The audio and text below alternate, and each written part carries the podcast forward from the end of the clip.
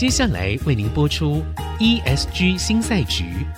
本节目由 PoleRight 台湾宝莱德赞助。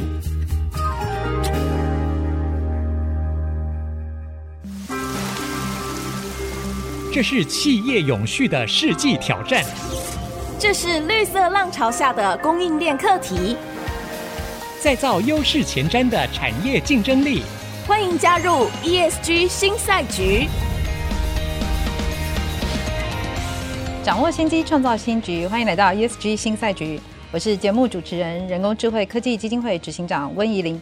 今天来到我们节目当中的是建筑师，好，王英武王建筑师，你好，大家好。好，呃，我们在前面一集的节目里面哦，其实很清楚的知道。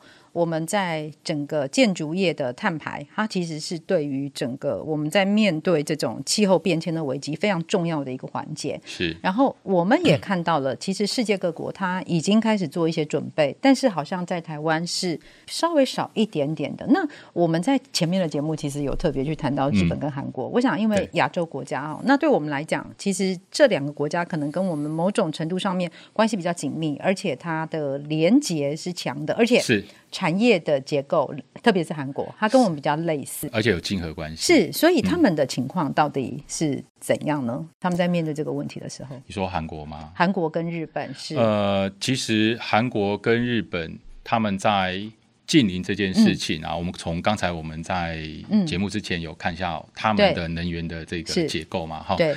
呃，我们很明显看到，就是日本跟韩国，它的碳，好、哦，就是用煤炭发电这件事情比例，其实是一直在增加的。所以，所有制造业国家大概都有这样的问题，宿命，宿命。然后我们可以看到，欧美就是核能、风力发电是好，或者是地热，不断的就是持续发展。亚洲这个部分，要么就是没有，比如说我们跟韩国就是没有，是哎，日本有一小部分，嗯，所以我们接下来要面临的挑战就是。我们所有生产出的产品所赚取到的 GDP，嗯哼，会因为这些，不管是北美、美国它的边境税，或者是欧洲的边境税，会让我们的利润递减。是，那再来就是会造成什么呢？哎，我们的生活负担，还有我们的可支配所得，是也会受到相当高的局限。是，那像才刚举办的 COP Twenty Seven。WF 不是讲了一个对于 GDP 的、啊、的影响是，他就说在二零三零近零这样的一个情境分析的结果，大多数的一般国家，就是以开发国家，它至少有百分之五的 GDP 要投注出来处理这个温室气体的各项行动。但是如果是气候脆弱国家，简单讲就是一些岛屿小国或者是开发中的国家，它将近百分之二十的 GDP 必须付出这个代价。呃。GDP 的成长率现在一年啊，大家苦撑啊，都还来不到三呢、啊，尤其在尤其在疫情之后，所以它其实，所以其实百分之五还算是比较勉强可以接受。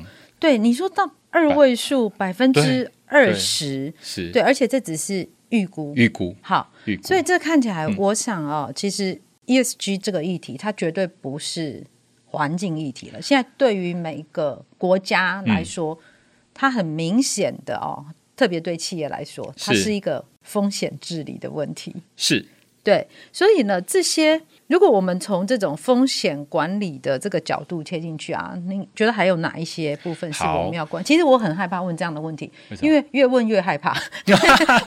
呃，好，那我可以换个方式来讲哈。其实风险跟机会是一体两面。Uh -huh. 风险其实我们在管理学上定义叫不确定性啊。没错。好，嗯，那我们大部分会通常是把知道要发生的事件当风险。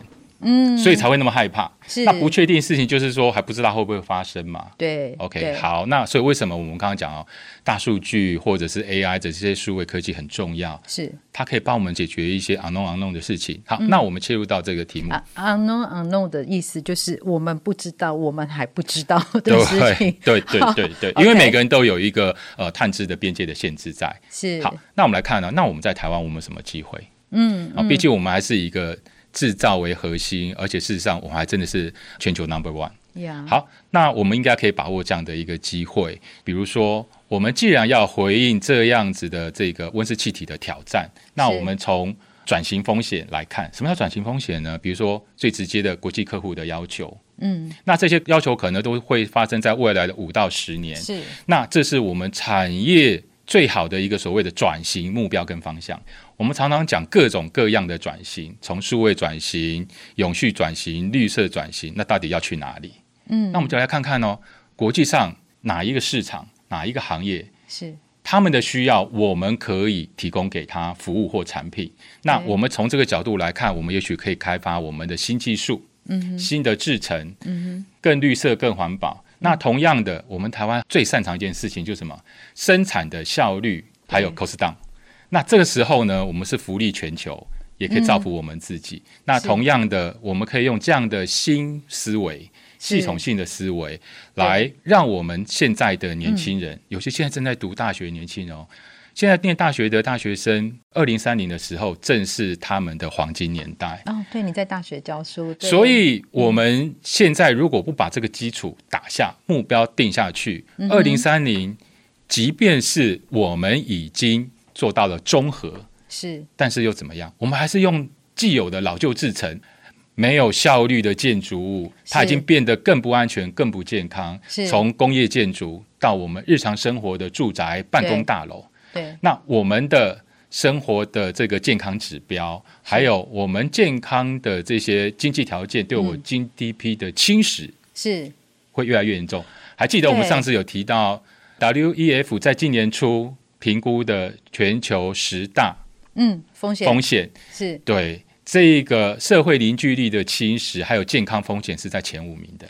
对对，那这些跟温室气体有没有关系？然后其他三项都是气候变迁的对对对对对 对，可是它都是系统性的影响，都是系统。然后这些影响它是有自延效应的，所以目前看起来在台湾好像离我们很远，可是殊不知，因为这些国际贸易跟工业生产的活动。我们台湾是负责生产，嗯、可是能够留在台湾的利润是非常非常有限。从我们上一次的节目到今天，我们就很明显可以看到，我们不但我的 GDP 要做大额度、大比例的付出，嗯，但是我的收入呢，如果我不用新的方法，是用新的技术，那我们是没有机会的。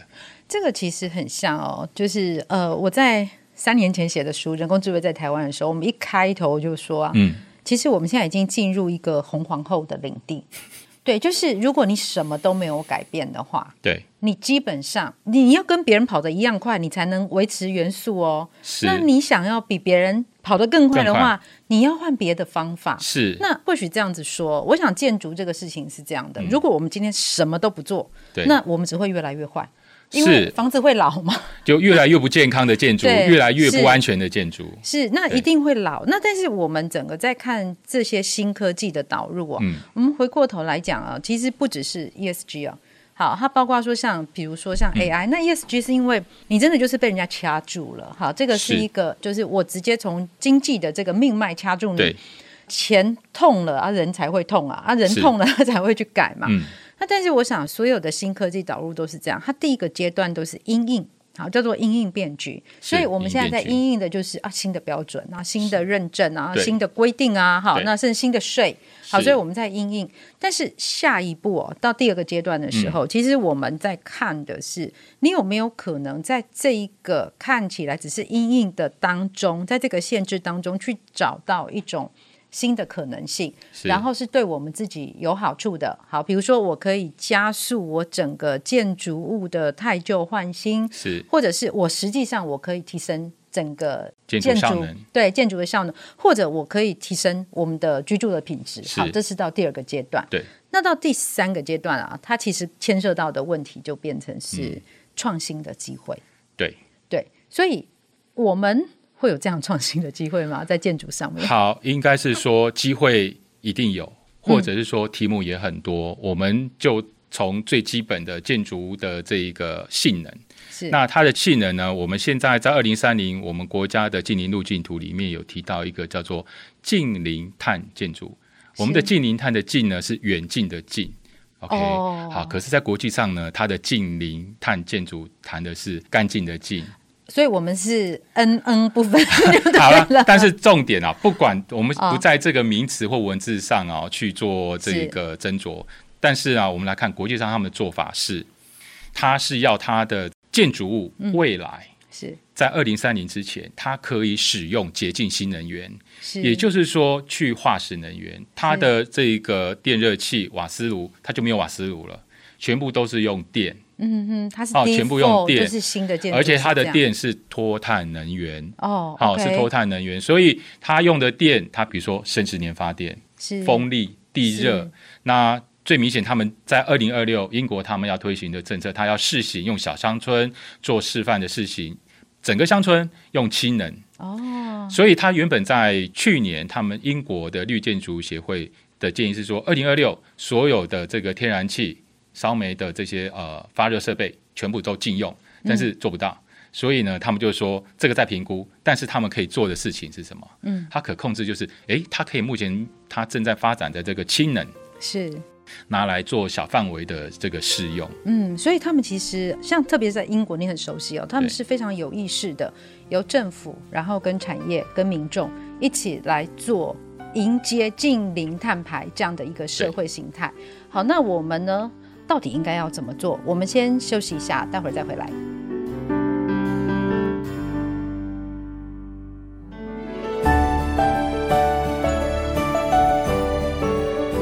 掌握先机，创造新局，欢迎来到 ESG 新赛局。我是节目主持人、人工智慧科技基金会执行长温怡玲。今天我们现场的来宾是王颖武建筑师。好，我们呢已经跟建筑师从头聊到尾哦。那但是。再怎么说还是一个轮廓，因为其实对还有很多很深入的问题，因为边界其实还蛮广的。对，因为建筑它其实基本上，我们以前经常会用建筑业当做是整个经济成长的一个最明显的指标。以开发呃开发中国家一定是这样，因为它要建设是，所以其实啊，我觉得我们因为王建筑师很特别哦，就是他没有。把自己的精力放在开很大的 建筑师事务所，而是投入许多新的科技哦，例如说 BIM 好 BIM 啊，OK，我们这个叫建筑的资讯模型，好，好，然后呢，他接着他又投入大数据跟 AI，好，如何放到营建、放到建筑里面来。好，那一直到现在 ESG，所以你也去投入了非常多，像安全建筑啦、品质管理啊，好这个部分。所以根据您的观察啦，然后你的经验，整个我们所有这些学习的新的科技啊，对于营建的整个相关产业，能够有哪一些帮助？好，其实这个帮助呢是非常多元，而且范畴也可以相当的广哈、嗯。那我们现在来看哈，今年金管会它在推动 ESG 的时候，因为它是从用经济跟金融的这个手段，所以它喊出的是 No ESG No Money。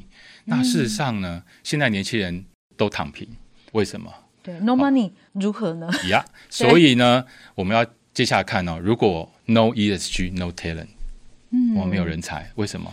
刚才你有提到哈，为什么我不去开一个大事务所？是好，呃，我现在在台湾，我开一个大事务所，那我们接的建筑专案，嗯、我们能够从事的方法，其实过去三十年没有太大的变化。是好，所以呢，我会不会有 future？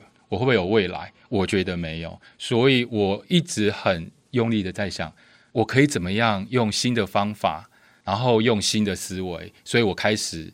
学习，嗯，只有学习能够开阔我的视野，还有我的知识边界。所以三年前去学 AI 嘛，哈，那确实，哎，还非常有效果。哦，是，哦，那这个不只是课程很好，那还有最重要的就是里面会接触、嗯、认识我，哎，对对对对，认识您，还有很多我身边很多很棒的老师，还有同学，扩展我的这个专业的触角跟边界。好了，那我们再回到刚才您问的这个问题哦，嗯、那我们可以做什么？是，好，那我们一样。就从我们上前面谈到这个全生命周期来看，全生命周期的概念，它不是建筑业才有，事实上从工业产品就有。我们的汽车，它很早就有全生命周期的服务跟管理。是好，但是我们一般的家具，或者我们的消费性电子产品，有没有这件事情？其实都是有的。只不过过去我们在台湾可能在媒体啊，或者是我们日常生活比较不容易去接触到这件事情，没有关注到，没有关注到。嗯、好，那我们就来谈，因为我们谈论这件事情目的是什么？为的是未来，是我们自己未来退休年纪更老的时候、更大的时候，我们有一个健康的生活环境，我可以跟我们的年轻人更好的相处。融合在这个社会上。是，我们要想哈、哦，现在我们是高龄化社会，我们现在一个状态、嗯、就是老的很老，嗯，小的很小。那你看哦，我们日常生活，我的商业跟日常服务，谁来做这件事情？中间是断掉的，是空的啊。所以有有有有一些，但是又躺平。哎，哎，所以这是很可怕的事情。所以，既然我们要解决的是未来的问题，是那我们现在要从哪边着手呢？嗯，那就来看看未来有哪些是我们能够做的。是好，所以我们就可以看到啊，从建筑来讲，我的这个新材料新工法，嗯，甚至是我从设计开始，我就做全生命周期的碳评估，甚至我要更积极去做成本的管理。这听起来都是很大的工程的，比如说哈，那什么叫全生命周期的碳评估？那到底是好怎么一回事？也就是我们刚才前面有提到喽，我们建筑物的碳排放为什么会高达四十 percent？也就是它会从你盖一栋房子使用的这个建材，嗯，它从原料开始就计算碳排放，那到建筑完成是十 percent，后面有三十 percent 是使用过程中我建筑物的设施设备修理、嗯，维护更换。甚至是我建筑物的这个，比如说结构外墙啊、老旧窗户坏了，我要翻修，这些修理的活动过程，它都有温室气体排放。如果再加上产品嘛，嗯、就是你一堂窗户，或者是我整个外墙打掉要重新贴瓷砖，是废弃物，它都有碳排放。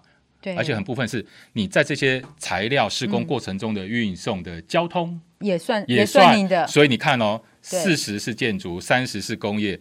交通多少？二十三，二十三，呵呵。所以加加建筑物它的影响大不大？这都是系统性的牵动跟影响。是。所以在英国，他们就会从在他们英国皇家建筑学院、嗯、这几年，他很积极的去告诉他们的学生跟会员，嗯，这件事情的重要性。是。他也提出了简单的工具，让他们的会员跟学生开始练习操作这样的一个作业流程跟方法。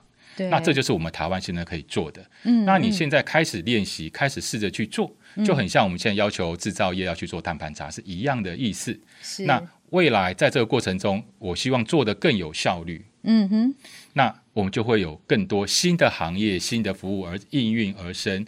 那我们现在的年轻人，他才有新的发展的机会。嗯嗯，是，或者可能不只是发展的机会而已，而是有一个新的。使命，使命。好，然后有一个新的理想。是。好，所以其实这样听起来的话，我们以前认为说非常遥远的事情哦，叫做永续呀、啊，然后好这些，它其实我们是可以透过建筑，就您刚刚说的那个可负担，就是那个全生命周期的碳排的计算起步。那还有吗？我们下一步还可以再多看一些什么？下一步做的更多的事情，就是我们刚刚讲嘛，因为温室气体它是全球的一个碳负债、环境负债。是。那我们要如何降低这个环境负债的影响呢？就是我们未来开发的所有的产品或新建或翻修建筑物，要让所有的人都负担得起，不论你是用租的还是用购买的。嗯。即便你买得起、租得起，请问哦，这些房子它的维修、修理、翻修的成本谁要来负担？如何让它控制在？我们的生活环境，每一个人都负担得起，而且是满足最基本的健康安全的要求。嗯嗯，在英国其实他们就有所谓的 Green Deal 的这样的一个策略，这是由政府来支持，协同所有的行业业者一起来做的事情。是，是，所以我们其实在这几集的节目里面，我觉得我们重新从一个比较宏观的观点哦去看建筑。好，然后建筑环境，然后一直走到了，我们知道它其实是整个在风险管理里面很很重要的一个部分哦。那走到这边来哦，我觉得我还是不免一定要问一件事情。那国外都这样做，那台湾做了什么？还有我们有没有在跟国际社会接轨？因为其实 ESG 这个整个标准下来的时候，我我某种程度是有一点惊吓，就是当然之前的碳负债。可能不关我们的事嘛，我们是比较 晚才进入发展，但是现在他们说那是我们的工业哦，好，嗯、我们还是要付代价。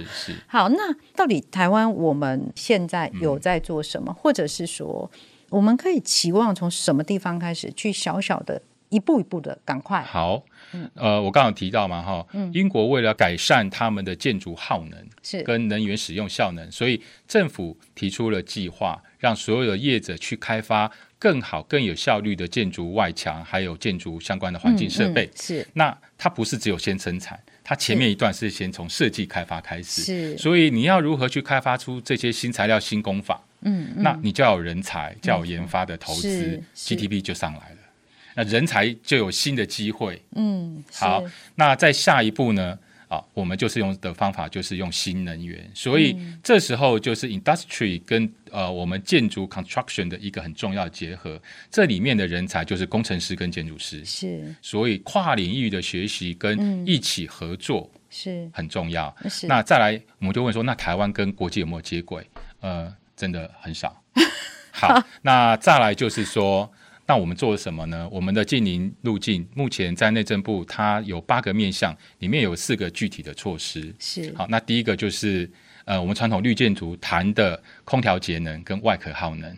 是好，那我们的外壳耗能呢，目前在台湾并没有呃丰富或者是积极性的这种外壳产品，原因是什么？因为我们的建筑大部分还是钢筋混凝土。是好，那我的外附的材料呢，目前呃只有少量几项绿建材可以有这样的效果。是好，那还有什么？它在能源的部分呢、啊？它做的是 EV 充电桩，嗯，就是鼓励大家去设充电桩，用这个绿色交通，是好用电车。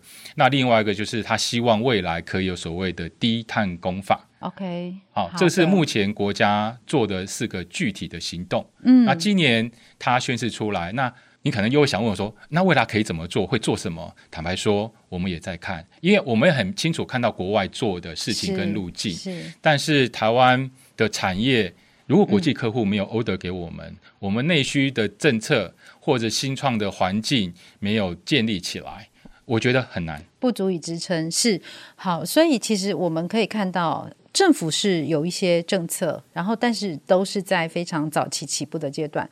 那但是这当中哦，我觉得王建筑师跟我们分享非常重要的是新的人才，然后呢新的能源，以至于我们可以在新的赛局的时代，好好的迎向未来，迈向永续。我们的节目在这边告一个段落，谢谢王建筑师，也谢谢大家，谢谢。本节目由 Polright 台湾宝莱德赞助。PowerRight 台湾宝莱德与您一同掌握 ESG 浪潮的全新赛局。